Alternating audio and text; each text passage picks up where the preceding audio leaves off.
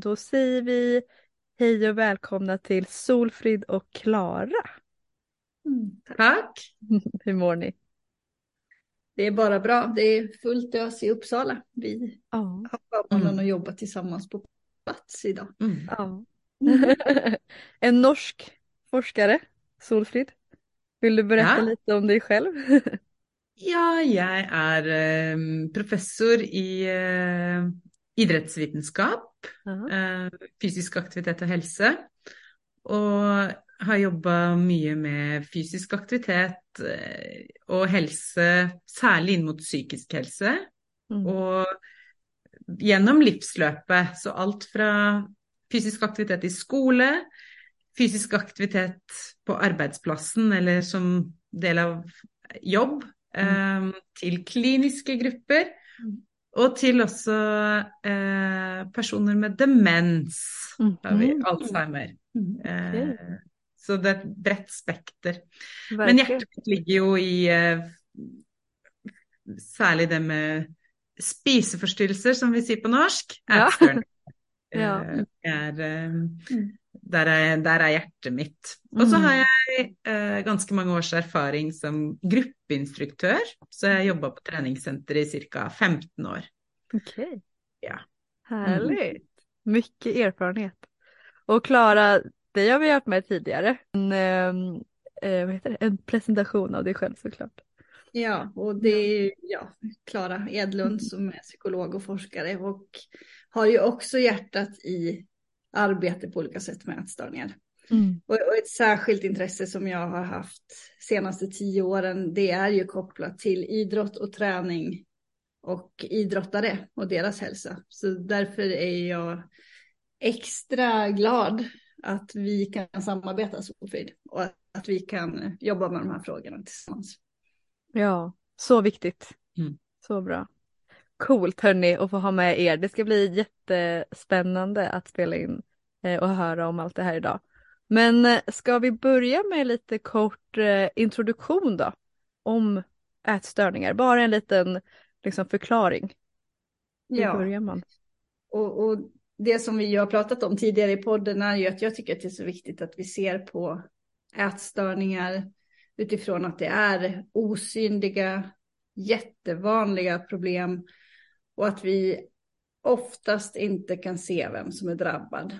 Mm. Och att det handlar om att man har en upptagenhet som är kopplad till vad man äter, hur man äter, hur man ser ut och tränar som är liksom kopplad till det personliga värdet. Mm. Och det är här det ställer till det. För att när man tänker att de här faktorerna i ens liv är kopplade till vad jag är värd som människa, då blir det också begripligt att man tar till de beteenden som man gör. Mm. Som ju utifrån kan se eh, ut som att de är svåra att förstå. Mm. Men sen också att vi försöker slå hål på myten eller bilden av att man kan gissa eller se vem som har en ätstörning. Verkligen. Det är Ja, Mm. så viktigt. Det, är nog, det sitter nog kvar ganska mycket i bilden hos, hos många att man ska vara supersmal eller träna överdrivet mycket och att det, att det verkligen liksom, eh, att man måste vara underviktig för att ha en Ja. ätstörning. Men eh, berätta lite om det, varför behöver det inte vara så? Nej, men de allra flesta som drabbas av en ätstörning, vi, vi har ändå 200 000 kända fall i Mm. Sverige bara. Och jag gissar att liksom, statistiken är likadan i Mm. Norge och vi vet att den ser likadan ut över världen. Och att den liksom, minsta andelen av de som är drabbade har en för låg vikt som är synlig för ögat. Mm. Utan de allra flesta de har det vi kallar för normalvikt eller högvikt. Så Mm. jag tänker ju att det här med det stora fokuset på vikt, Mm. eh, att vi behöver en perspektivförändring Mm. här Mm. när vi betraktar problemen, i, i synnerhet för att vi ska öka viljan att, att söka hjälp. Mm. Precis. Eftersom om man tror att det här är problem som handlar om för låg vikt, svält och så vidare, eh, så är det nära till hands att man tänker att eh, jag ser inte ut så, jag passar inte in på de här beskrivningarna, alltså är jag inte tillräckligt sjuk för att söka hjälp. Mm. Verkligen. Där kan ju bara jag börja med att erkänna att där har jag ju själv varit. Innan Ja. jag sökte hjälp. Eh, Ja. Att eh, man tänker att nej men gud jag är, jag är inte så smal. Jag bara, men Nej. mycket liksom, det sitter ju i huvudet och tills Ja. man börjar inse de här, ja den checkar jag av, den checkar jag av, den checkar jag av så ja, just det, jag kanske behöver söka hjälp Mm. ändå, även fast min kroppsvikt säger att den är normal då, inom citationstecken liksom. Och, och i det, det här med behovet av en perspektivförändring, tänker jag att du har ju erfarenhet själv Cornelia av att liksom tänka de här tankarna. Mm, Och kanske också i förlängningen att jag heller inte är värd vård då. mm, Men att de här, liksom, om man får kalla det för gamla perspektiven, finns ofta i vården också. mm, Vilket gör att när man tar mod till sig att be om hjälp så möts man av att mm. det är ingen fara med dig. Mm. Och det är ju verkligen liksom en, en käftsmäll då. Det tar ju lång tid att eh, ens komma på själv att man och våga ta hjälp. Ja, Så det är väl jätteviktigt att vi pratar om det också, att verkligen Mm. försöka förändra den här bilden, gamla bilden av en ätstörd person. Då. Mm. Ja. Men hur tänker vi? Vi ska prata lite träning idag, eller det är väl det vi kommer eh, ägna mycket tid åt. Eh, vad, ska vi prata lite grann om hur träning liksom påverkar vår fysiska eller vår psykiska hälsa generellt? Det Vad- tycker jag verkligen. Ja. Jag tycker du... Take it away. Take it away. Ja, det vi har visst länge är att eh, fysisk aktivitet har en eh, central och viktig effekt på för exempel hjärta och hjärtehälsa. Mm. Och så är det egentligen de sista kanske 15 15-20 årene att eh, forskning på träning och hjärnehälsa bara har eh, skutt i været, heldigvis. For mest sannsynlig eh, så er treningen, det å være fysisk aktiv, det å trene, det har en enda større effekt på hjernen vår og på hjernehelse, mental helse, Mm. eh, enn det har på hjertehelse. Så det sier noe om hvor viktig det å være i fysisk aktivitet, det å trene, er for em, ja, for vår mentale helse. For vår, og det handler ikke bare om trene for å unngå angst, depresjon eller andre typer av mentale lidelser, men det handler også om trening for eh, bedre trivsel, velvære, selv, eh, selvfortroende, er det ikke det det heter? Mm. Um, og, eh, og helserelatert livskvalitet. Mm. Vi vet at de som er fysisk aktive, sånn generelt sett, eh, lever lenger.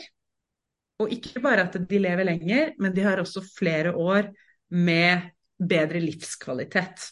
Så Mm. de har flere gode år da, Mm. eh, enn personer som ikke trener. Og så vet vi en del om at det også kan skyldes andre faktorer, men vi vet at trening er viktig. Ja. Mm. Og noen lurer jo veldig på, ok, men er det styrketrening, er det utholdenhetstrening? Ja takk, begge deler. allt, allt blir jättebra.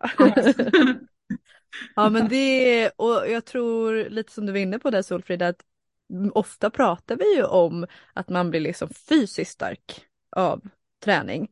Men också det verkligen att trycka på det mentala. Att det, Mm. att det eh, bidrar till hjärnan så mycket mer kanske än vad man pratar om. Mm. Mm. Men, Og alle mekanismene for hvorfor det er sånn, det vet vi jo ikke helt ennå.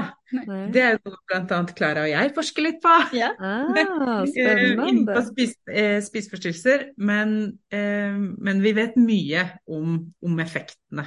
Ja. Selv om ikke vi vet like mye om mekanismene. Ja, men det är ja, spännande. Det blir, kommer bli kul att läsa om sen då. eh, men om vi tänker ätstörningar då, som vi ändå, vi ska prata om träning och ätstörningar tillsammans idag. Oftast så tänker man ju kanske då att vi inte ska träna vid ätstörning, eller det är det som vi traditionellt liksom har tänkt. Eh, hur ser, varför har man tänkt så? Och hur kommer det sig? Jag tänker ju som, som kliniker som har jobbat väldigt många år med ätstörningar där liksom go-to-regeln har alltid varit eh, fullt träningsstopp. Mm. Och vad, vad det handlar om tänker jag, det är ju att det finns ju en komponent i ätstörningen, alltså en drivmotor som handlar om att reglera ångest, vikt, mitt personliga värde. Mm. Utifrån de regler som, som liksom bor i ätstörningen, där träningen blir det vi kallar för dysfunktionell. Alltså det betyder att jag, mm. jag tränar inte på en planering som är hälsosam för mig, som syftar till någonting. Att jag vill bygga muskler, att jag vill bli piggare, att jag vill bli starkare. Mm. Utan det, det syftar till att eh, gå ner i vikt, lindra ångest, bli mm. en bättre människa. Eh, försöka ta bort saker som gör ont. Mm. Och de beteenden och strukturerna i ätstörningen de ska ju ha behandling. Mm. För de här beteendena leder inte i positiv riktning mot något mål. Nej, precis. Och där då Men... som eh, tidigare, liksom från att tidigare ha haft mycket problem med maten kan man ju själv lägga in att väldigt mycket att jag får väldigt mycket ångest då när jag inte tränar till exempel. Exakt. Och att man dämpar det då med att faktiskt träna. Sen försöker man jobba på det hela tiden liksom och okej okay, men varför tränar jag och se liksom det, ja. det stora hela men som du säger det är ju mycket så träning hjälper ju med att både reglera men också dämpa den här. In, ja, så att, så att liksom tanken i där, där vi är och där du är ju synnerligen specialiserad mm. handlar ju om att ja, vi ska ju definiera och förstå beteenden utifrån sitt sammanhang. Mm. Men vi ska inte per automatik städa bort dem, utan mm. nu får du liksom rätta mig om jag har mm. fel. Vi ska föra in eh, träning och rörelse på ett sätt så att det blir en, en faktor framåt i läkandet och det som mm. kanske lite klyschigt låter som hållbar hälsa är ju mm. så här favorituttryck, även om det låter lite sådär. Mm.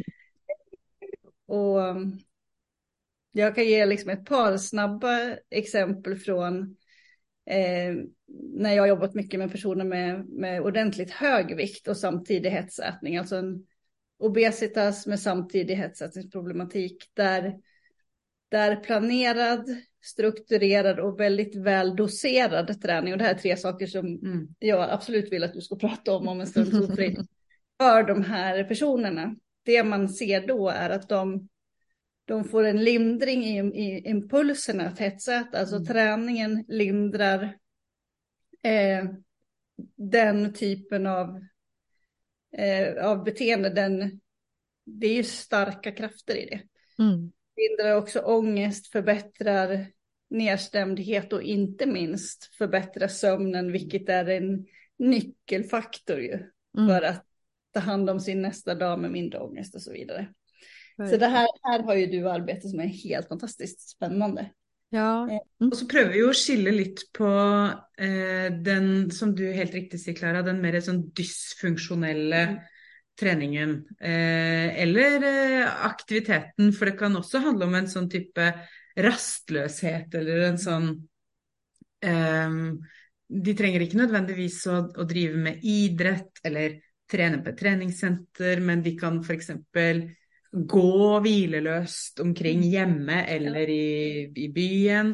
Mm. Um, eller de kan drive med mye sånn mye kroppslig, hardt, tungt eh, kroppsarbeid eh, på gård, hage, mm. Eh, men som likevel er av en sånn mengde og på en sånn måte at det er dysfunksjonelt. Mm. Eh, men samtidig så eh, er det jo noe med å ha to tanker i hodet samtidig. Mm. mm. Og det å klare å se at eh, den, men hva med den mer funksjonelle, lystbetonte fysiske aktiviteten mm. og treningen? Det har vært eh, tradisjonelt sett mye mer sånn eh, tona ned, eller det har ikke vært liksom, mm. ansett som så viktig å snakke om det i behandling av mm. eh, spiseforstyrrelser. Eh, mens pasientene har jo etterlyst det. Mm. Um, så da jeg kom inn i feltet for ja, snart 20 år siden, så, så, ble jeg på en måte møtt av pasientene med en sånn endelig noen som snakker om dette, eller noen som ser disse nyansene, da. Mm. Eh, och något av det som också är lite spännande är att, eh, för vi har också varit väldigt upptagna av de som tränar överdrivet mycket. Mm. Mm. Men nu har vi också data som eh, hvor det visar sig att du kan ha väldigt mycket tankar, mycket skam, skyldfølelse knyttet till all den träningen du känner du borde ha gjort, men mm. inte gör. Mm. Så det betyder att också hos de fysiskt inaktiva personerna så bör kliniker eh, kartlägga aktivitet. Och jag tänker när vi jobbar på träningscenter, mm. att de som jobbar på träningscenter är klara över att de som kommer till oss som medlemmar kan ha mycket skyld, skyldfølelse, mm. mycket skam mm. knyttet till att eh, jag är för lite aktiv och det, mm. det, det går rätt och slett utöver mitt, mitt självvärd. Mm. Ja. För då tror jag vi möter de, då, då blir vi mött också på en helt annan måte och vi blir mött mer på det som faktiskt är våra utmaningar knyttet till obsessions med ja. träning. Det är jätte, jättemycket du säger som jag tycker är väldigt bra. Både att om man jobbar med träning och klienter att verkligen fånga upp det här eh, bara hur man pratar om träning, att jag borde göra mer eller mm. att man lägger mycket skam och skuld i det. Men också som en, om jag, nu kommer jag kunna gå till mina egna erfarenheter när vi pratar om det här, att jag var väldigt rädd för att som min största hobby är ju träning. Liksom. Jag älskar ju träning och allt vad det ger mig att få känna mig stark och jag får lyfta tunga saker och jag får, min kropp liksom känns väldigt bra efteråt. Eh, och under tiden också. Men det var ju en av mina största rädslor när jag började ta hjälp för mina ätstörningar, att de skulle ta bort min träning. Och det var även någonting som pratades om att men borde du verkligen jobba med träning när du har de här problemen och att det också skulle tas bort från mig. Eh, och det gjorde att jag liksom backade lite för då kände jag så här, nej men det här är ju en så himla stor del av min identitet, det här vill jag inte ta bort. Men det här var ju många år sedan, eller fem, sex år sedan som jag började ta hjälp, så ju friskare jag har blivit så har jag ju också kunnat träna lika mycket, om inte mer i vissa perioder, men bara få ett lite annat mindset till mm. träning. Mm. Så det är väl det mycket som det handlar om, som du säger Solfrid, att det ligger mycket skam och skuld och att jag borde träna mer och allting liksom. Man har så höga förväntningar på sig själv mm. och skammar sig själv väldigt mycket när man inte lever upp till dem. Mm. Men det handlar väl mer om hur man vänder det tankesättet. Mm. För, mm. ja, och att det funktionella handlar mycket om vad jag har lust till, vad jag vill, vad jag trivs med, mm. vad jag syns är göj. Mm. Eh, så den, den mer sån frivilliga, sunne, lystbetonte, istället mm. för som du säger, eh, när det känns som tvång eller något du må, mm. eh, och något som, eh, som ger dig enormt stor skyldfølelse om inte du mm. får gjort. Mm. Allt detta jobbar ju du Klara väldigt mycket med eh, ja. när det snu detta mindset. Ja. Mm. Och, och liksom i detta, vi har återkommit till det här med dosfråga som vi ska ja. komma till, ja. så blir den så viktig för att i det du beskriver nu så finns också en ram av att man ska liksom träna för något.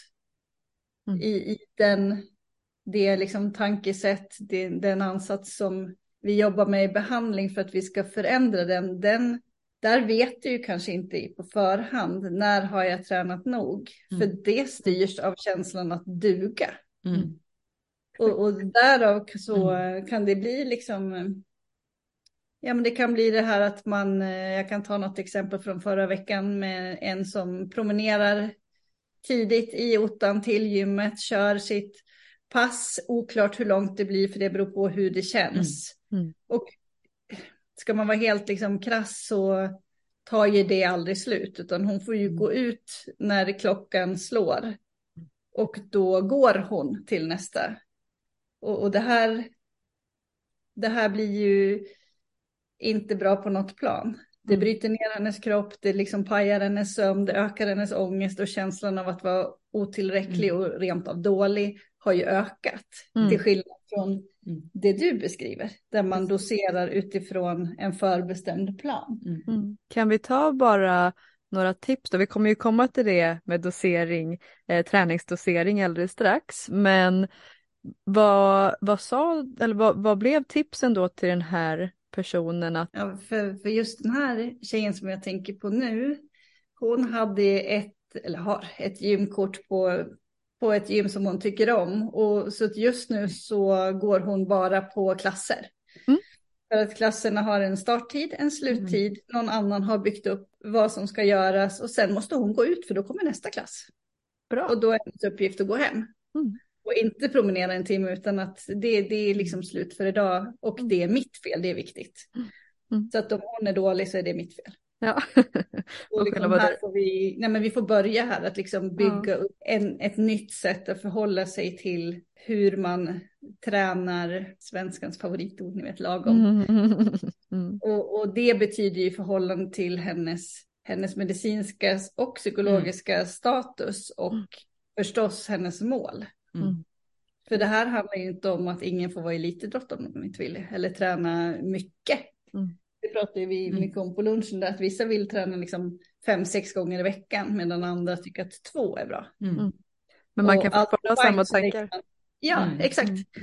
Men man kan också göra alla delarna hälsosamt. Verkligen. Ja. För som vi pratade lite grann om när vi började prata om träning så är, har ju det jättestor påverkan på det mentala och på hjärnan. Mm. Eh, och eh, då är det ju inte så konstigt då att det har börjat prata mer om att ja, men kanske introducera träning då för eh, folk med ätstörning men just att det får vara på rätt sätt och att mm. det ska att det är mycket den mentala biten i träningen som kanske då ska, ska till. Men hur, hur ser man då på, vi pratar ju lite grann om att träning kan vara ångestlindrande som kan dämpa till exempel impulsen att hetsäta. Mm.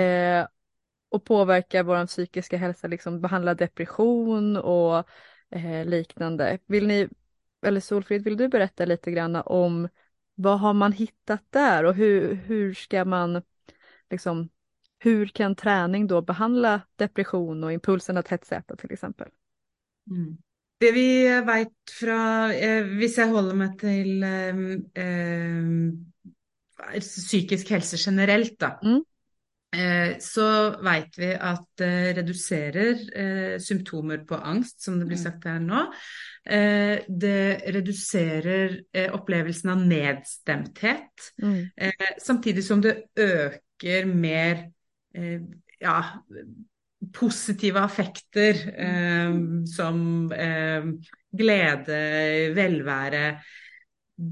Når det gjelder eh, innenfor spiseforstyrrelser, så vet vi at det eh, påvirker den fysiske formen. Så altså de blir rett og slett i bedre fysisk form. Mm. Hvis de også, de som er eh, lavvektige og spiser for lite, må selvfølgelig justere det mm. tillegg, akkurat som Klara sier. Eh, og Eh, men vi ser at det går, eh, det går også eh, Det bedrer deres opplevde livskvalitet. og så har lyst til å trekke fram styrketrening. Mm. For det er kanskje den arenaen hvor de også sant, Det der å plutselig skulle kjenne sin egen kropp, mm. det er kjempevanskelig.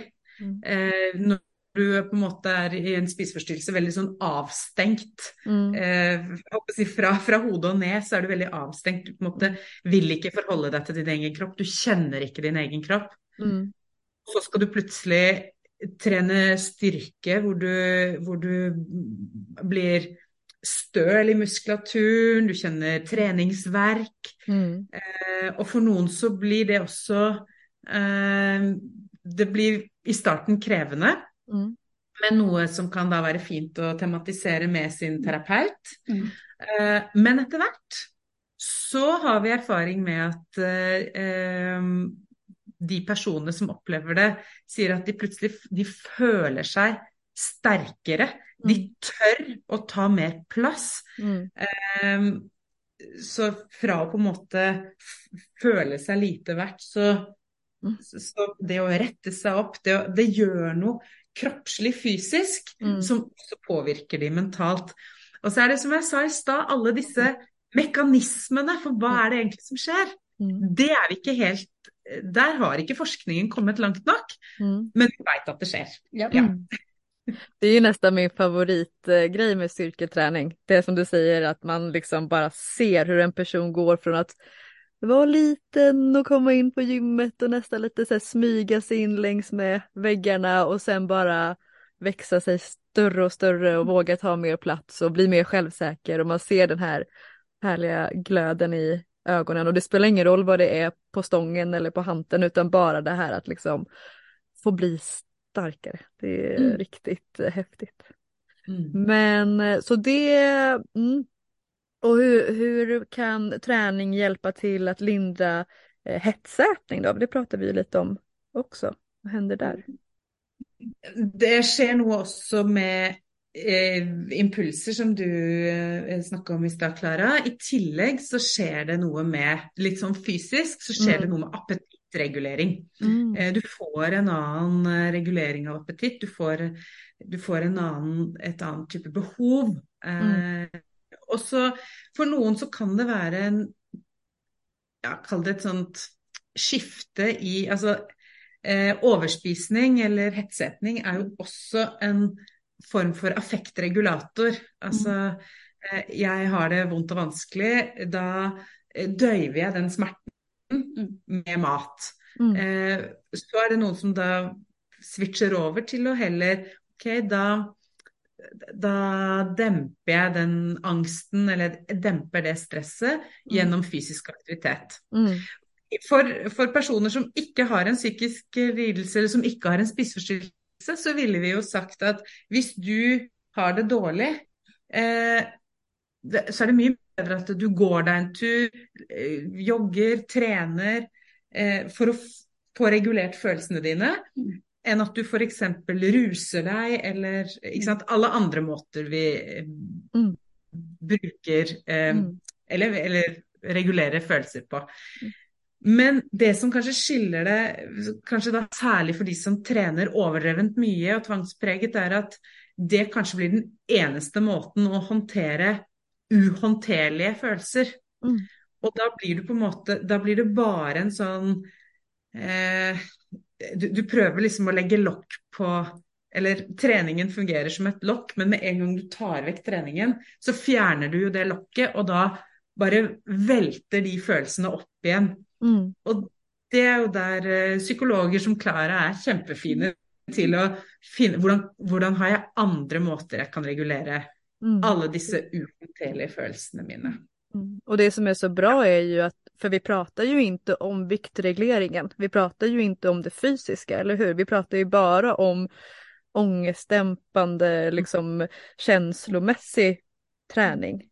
Och mm. det är ju, för det tror jag också kan, det ligger ju mycket liksom i att, alltså, att man, ska, man ska inte använda träningen då som ett eh, verktyg för viktregleringen. Utan... Nej, och den är så viktig att lyfta med, med liksom konkreta exempel på upplevelsen av att kroppen förändras på ett positivt sätt. Att den känns smidigare, snabbare, starkare. Mm.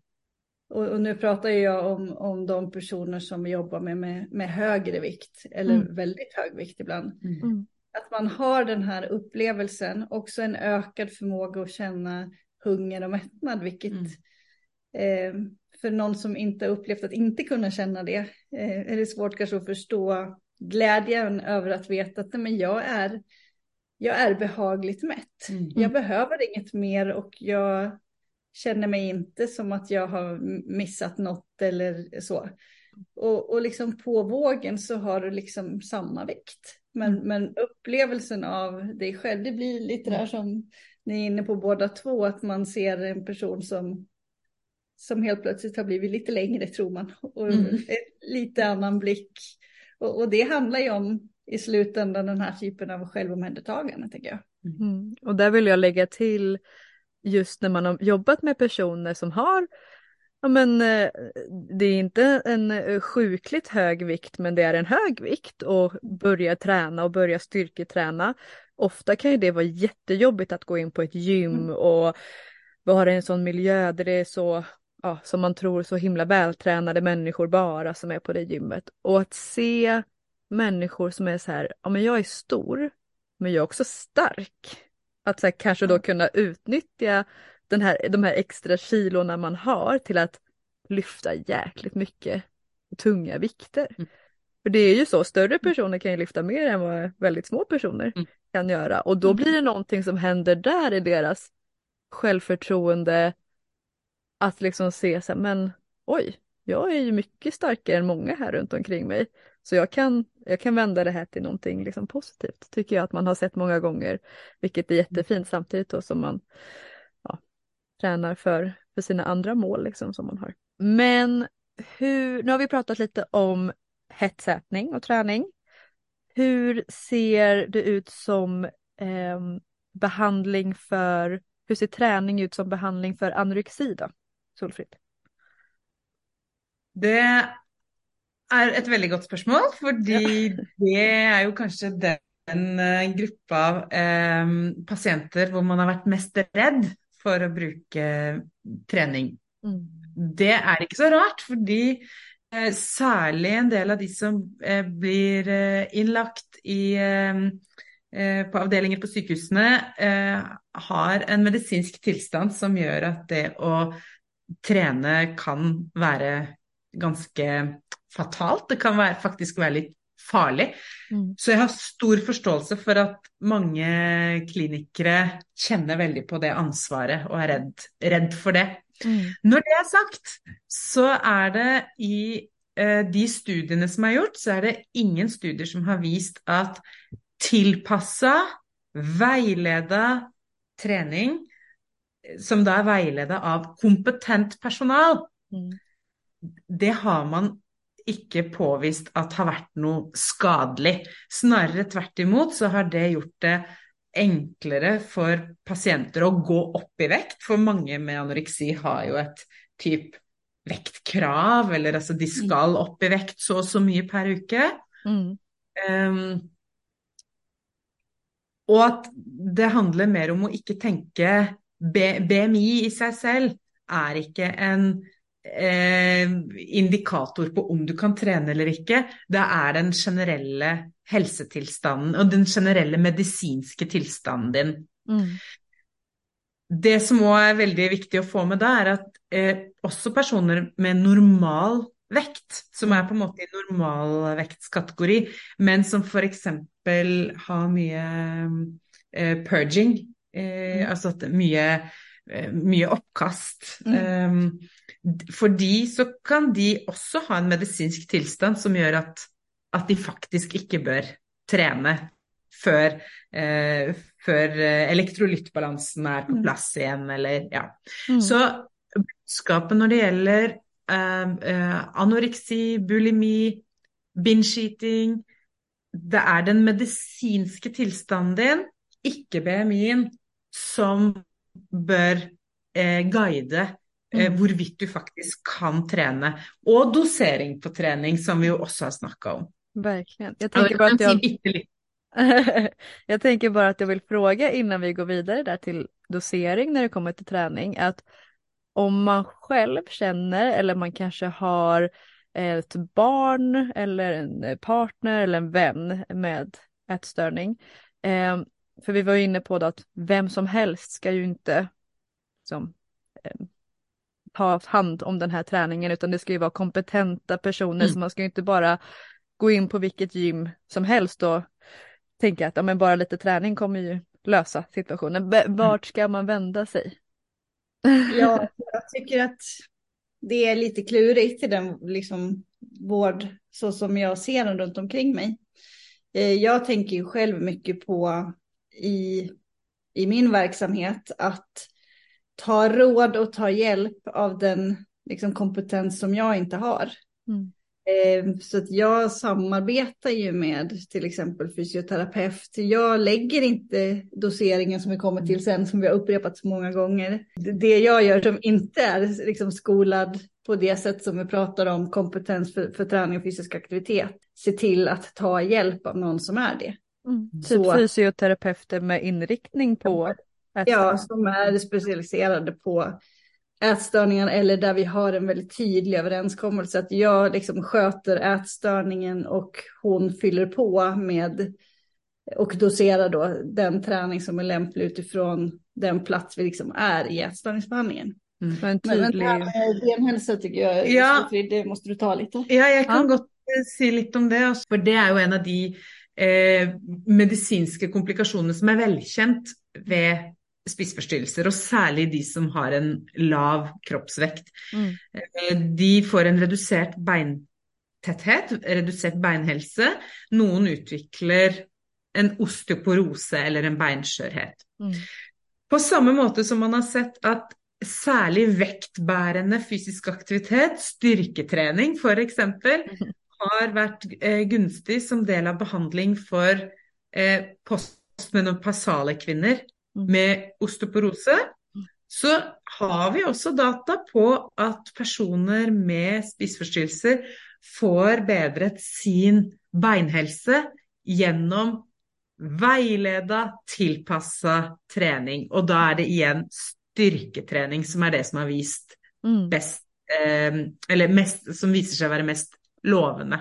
Men och nu är vi ju lite på väg över i detta med dosering, för mm. att det är att det är tillpassad träning, tillpassat till den enkelte personens hälsotillstånd och medicinska tillstånd, det är helt avgörande. Precis. Ja. Får jag bara lägga till för de som nu har vi ju liksom en träningsforskarexpert med massa liksom eh, utbildning som kan jättemycket om det här. Vi har Klara som också eh, liksom kan alla medicinska termer som vi pratar om och osteoporos och som naprapat liksom. Men jag tänker då för en person som inte har en aning om vad osteoporos eller benskörhet liksom, jaha, vad, vad är det? Eller varför är det farligt? Eller liksom sådär.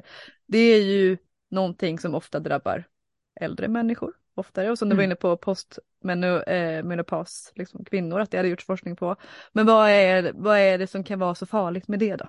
Man får mm. lättare Beinskjørhet handlar ju rätt och slett om att du har eh, eh ett, ett sprött skelett, alltså ett, ett skelett som knäcker lätt. Mm. Så det betyder att eh, eh, skelettet ditt tåler en mycket mindre belastning mm. eh, än det det bör tåla. Eh, och du kan uppleva att du får brudd, eh, beinbrudd, eh, brudd i knockler i arm, ribbein, mm. ryggsøyle mm.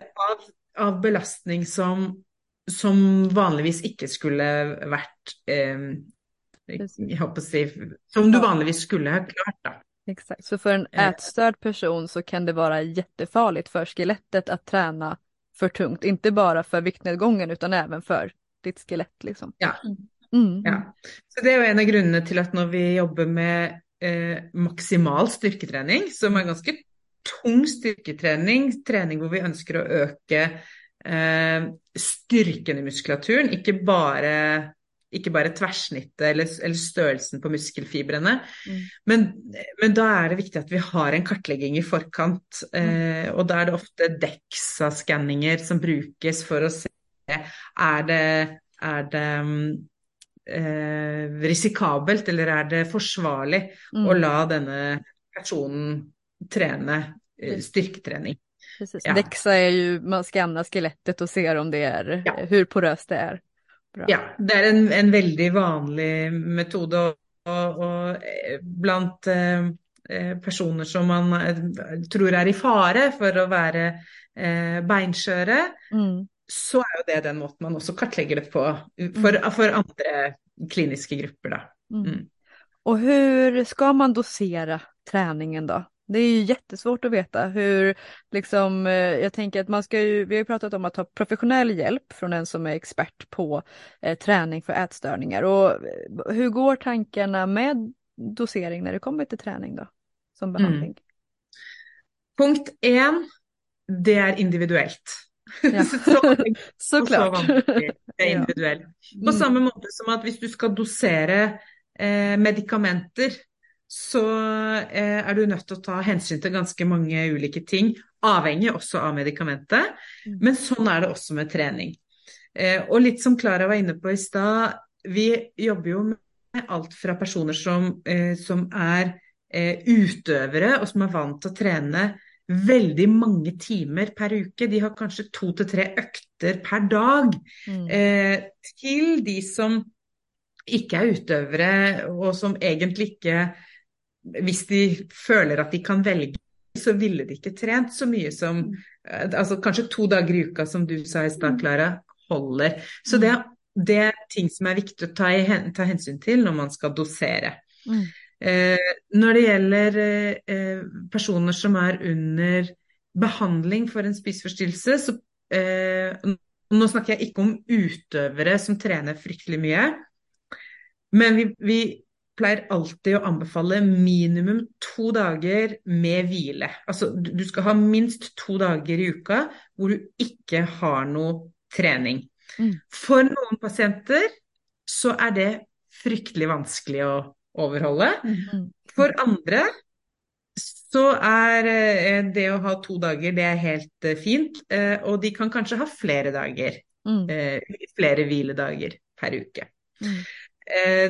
Når det gjelder dosering på intensitet, så er vi opptatt av at utholdende trening, eller altså utholdenhetstrening, der bør man øh, være forsiktig med det som er høyintensiv trening. Mm. Eh, det kan godt hende at du sånn medisinsk, kropp, fysisk tåler det, mm. men vi vet at den høyintensive treninga eh, i større grad kan trigge dette med, med en litt sånn negativ affektregulering. Eh, sånn Eller for at det er stress, eh, en stress for kroppen som det skjer? Ja, eller det er da, da du på en måte Du nummer kroppen litt, da. Mm. Eh, sånn at det å, det å, klare å holde en mer sånn moderat intensitet, det er veldig krevende. Mm. Det kan faktisk eh, Det kan være en del av, av et behandlingsmål i seg mm. selv. Det å klare å regulere intensiteten. Mm. Jag tror många det... pushar ju säkert gärna och gör lite mer, lite hårdare, lite snabbare ja. liksom och det kan vara jätte jättesvårt ja. att hålla lagom eller liksom nivå. Ja, jeg forstår. Ja. Når det gjelder styrketrening, så er vi veldig opptatt av at eh, du må ha gode nok pauser mellom settene. Mm. Så hvis du f.eks. skal eh, kjøre eh, ja, ti repetisjoner, tre sett, at du sørger for at du legger inn lange nok pauser mellom settene. Mm. Så vil ikke nødvendigvis anbefale eh, det å gå rett fra ett sett til neste. Eh, det som er litt Som man kanskje tenker på som litt sånn effektiv trening. Mm. Men selve pausene mellom settene kan i seg selv fungere veldig funksjonelt. Mm. Vi vet at det, Og det, det, dette er også en av grunnene til at man skal ha veiledning. Mm. Dette skal man ikke nødvendigvis gjøre alene, fordi vi vet at det å, det å holde de pausene, det kan være krevende. Mm. Men de som virkelig jobber med det, eh, og, og, og, og, på en måte tar, tar den utfordringen, eh, opplever jo også at de klarer å ta det med seg til andre deler av livet sitt. Sånn mm. at de lærer seg noen ting, de får noen verktøy gjennom treninga som kan være veldig gunstig for dem mm. på, på, andre arenaer i livet. Da. Det der å, å klare å ta pause istedenfor å mm. rushe og løpe fra ja. ting, og rushe og løpe til ting. Ja. Litt meditativt. Det Klara har mer å si om. Litt meditativt och, och kolla på klockan och tänka att nu ska det gå tre minuter här ja. mellan mina set och jag ska inte göra någonting. Som att lägga den, den aktiva planeringen i återhämtningsbeteenden. Mm. Att liksom, vi delar ju på återhämtning i, vila och återhämtningsbeteenden mm. och det du pratar om nu är återhämtningsbeteenden som mm. hjälper oss att, eh, så som du säger, mm. gå från att kanske rusa från till att ta den här lilla ställtiden och ta ny fart och gå till. Mm. Om det så är nästa övning och sätt. Mm. Eller om det är till duschen och sen till vad som nu ska hända sen. Men är det vanligt Klara att man är väldigt stressad och vill vara väldigt effektiv och tidseffektiv och få mycket gjort liksom när man som ätstörd? Det, det, är ju många personer med ätstörningar som också har inslag av till exempel perfektionism och det är ju en hel podd i sig själv. Mm. Men drivkraften i det handlar ju om, kopplat också till personligt värde, om effektivitet, hinna mm. mycket, vara eh, Ja men också att man tänker i negationer, jag ska inte vara en lat person, mm. jag ska inte vara eh, dålig på olika sätt som man har definierat. Mm. Och att i, i, det så blir det ju väldigt liksom, viktigt i livet att aktivt plocka in mm. eh, en, en liksom lagom rytm där mm. återhämtningsbeteendena jag skulle nästan säga att det är liksom lika viktigt som ja, träning. Absolut. Ja. absolut.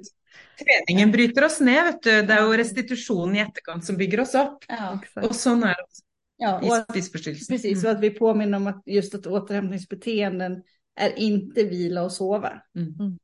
Även om kanske det är så att många behöver mer vila och mm. sova också. Men mm. att jag, jag, brukar ju ofta prata om prestationsfria zoner för återhämtningsbeteenden. Nu är vi ju från pauserna mellan set. Men, men det är sidospår, det är härligt.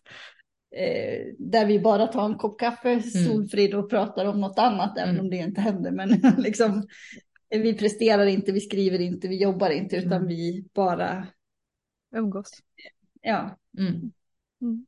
Ja men eh, fint och man må, alltså jag tror att det är min känsla av att kolla på Instagram eller TikTok eller sociala medier liksom generellt är ju att det handlar mycket om att maxa dagarna. Man ska nästan maxa sin återhämtning. Det ska vara så jäkla liksom, man ska gå upp på morgonen, man ska meditera, man ska gå ut på promenad, sen ska man gå till sitt drömjobb som man verkligen liksom, det här prestationsinriktade, sen ska man träna för prestation och sen ska man umgås sin, med sin partner för att det är så himla bra. Liksom, det blir väldigt mycket så här, eh, det blir sällan de här stunderna till att bara få vara och sitta och kolla på klockan när man ska vänta i tre minuter på mm. sin sättvila eller ta en kopp kaffe med en vän för att man bara ska göra det och inte för att det här är jättebra att umgås med människor för att det kommer göra att jag mår bra på grund liksom de här och de här effekterna kommer det ge mig. Ja. Det var en psykolog en gång som snackade om the value of doing nothing. Mm. Ja. Det är kanske något av det vi bör ta fram här också. Mm. Verkligen. Ja, men om du får välja en sak då Solfrid, att så här, det här ska vi ändra på, eller det här ska vi ta till oss när det gäller träning. Vad, vad är det? Uh, ja, tänker du på eh, personer uh, som... Vad vill du säga till regeringen till exempel? Ah, till myndigheterna. till exempel, du kan ge till folket också, du får ju många tips du vill. Om statsministern blev sjukmäld och jag måste ta över, vad vill jag gjort då? Exakt, det är väl bra. Ja. Nej, da ville jeg eh, eh, hatt et fokus på dette med eh, hvilken kompetanse er det vi trenger inn i behandlingsteam. Eh, hvilken kompetanse er det de personene som eh, sliter med disse lidelsene, hva er det de trenger å møte? Hva er det de trenger? Hvilke nyanser er det de ønsker å bli møtt på? Eh, og da må jeg jo slå et slag for uh, emerging health professions som uh, clinical exercise physiologists. Mm. Det vill jag, det vill jag prioritert. Det tycker jag. Och vad skulle du ge för eh, råd eller bara vad skulle du vilja säga till våra lyssnare som om vi säger då att det är, de flesta är kvinnor, de flesta mm. kanske har barn, tycker om att träna. Ibland kanske det blir lite för mycket. Ibland kanske man har ångest för att det blir för lite. Vad skulle du vilja säga till de här kvinnliga lyssnarna då när det kommer till träning? Att vi fortsätter med det som gör oss bra och det som är lystbetont. Och för någon av oss, ja, så är inte alltid träning lika lystbetont, men vi gör det för att vi känner oss bättre efterpå. Eh, det är ingenting galt, det är ingenting fel. Eh, med hvordan, eh, hvordan, eh, vi føler oss. Og er det sånn at du misser Hvis du er den som får litt angst av at nå mista jeg en treningsøkt, mm. eh, så tänk att det går fint. Mm. Allt är bättre än ingenting. Eh, lite, all bevegelse teller. Och är det så att du missar ökter, så går det också fint. För någon av oss så är det något vi faktiskt måste öva oss på. Eh, Jag kan eh, räcka upp en hand på den. ja. ja. Eh, så det, eh, hvis du är en som lurer på om du tränar för mycket eller om du har lite eh, utfordringer knyttet till träning, så är det egentligen två väldigt intressanta spørsmål å prøve å svare på. Det ene det er hva, hva gjør det med deg hvis du må skippe eller hoppe over en treningsøkt? Hvis, hvis, hvis du må misse en treningsøkt, hva gjør det med deg? Mm. Og det andre, det er i hvilken grad hindrer treningen deg fra å gjøre de tingene du liker å gjøre, og de tingene du ønsker å gjøre. Og hvis Eh, svaret på det første spørsmålet er at det å, å eh, hoppe over en treningsøkt, det ødelegger hele dagen, eller det, det, det raserer alt. Eh, og hvis svaret på det andre er at eh, det, det, at du må prioritere trening sånn som du gjør, det, det hindrer deg fra å leve det livet du kanskje egentlig har lyst til å leve, eller det hindrer deg fra å gjøre de tingene som du har lyst til å gjøre, ja, da kan det være lurt å och se lite på om, om uh, relationen din till träning kanske har gått av att uh, justeras lite. Mm. Mm. Ja men det är jättebra och viktiga saker att ta med, viktiga tankeställare. Uh, jag ska nog ta och tänka över lite själv där. men Solfrid och Klara, du får såklart svara du också. Vill du lägga till någonting Klara innan var sista till det här som Solfrid sa nu? Kopplat till Nej, träning. Men jag vill också verkligen betona och tänker, du gjorde ju en så fin summering. Vi hade möten med några herrar i morse mm. när du eh, sammanfattade, vad var det du sa? Every movement count. Yeah. Be active, every move counts. Ja, yeah. det tycker jag liksom summerar eh, både det här med liksom dosfrågan, innehållsfrågan, men också den här liksom balansen mellan att det, det är också okej okay att kliva av sin mm. planering för att man har lust med det. Mm. Ja. Eh, liksom backa från känslan av att saker är, är tvång och måsten.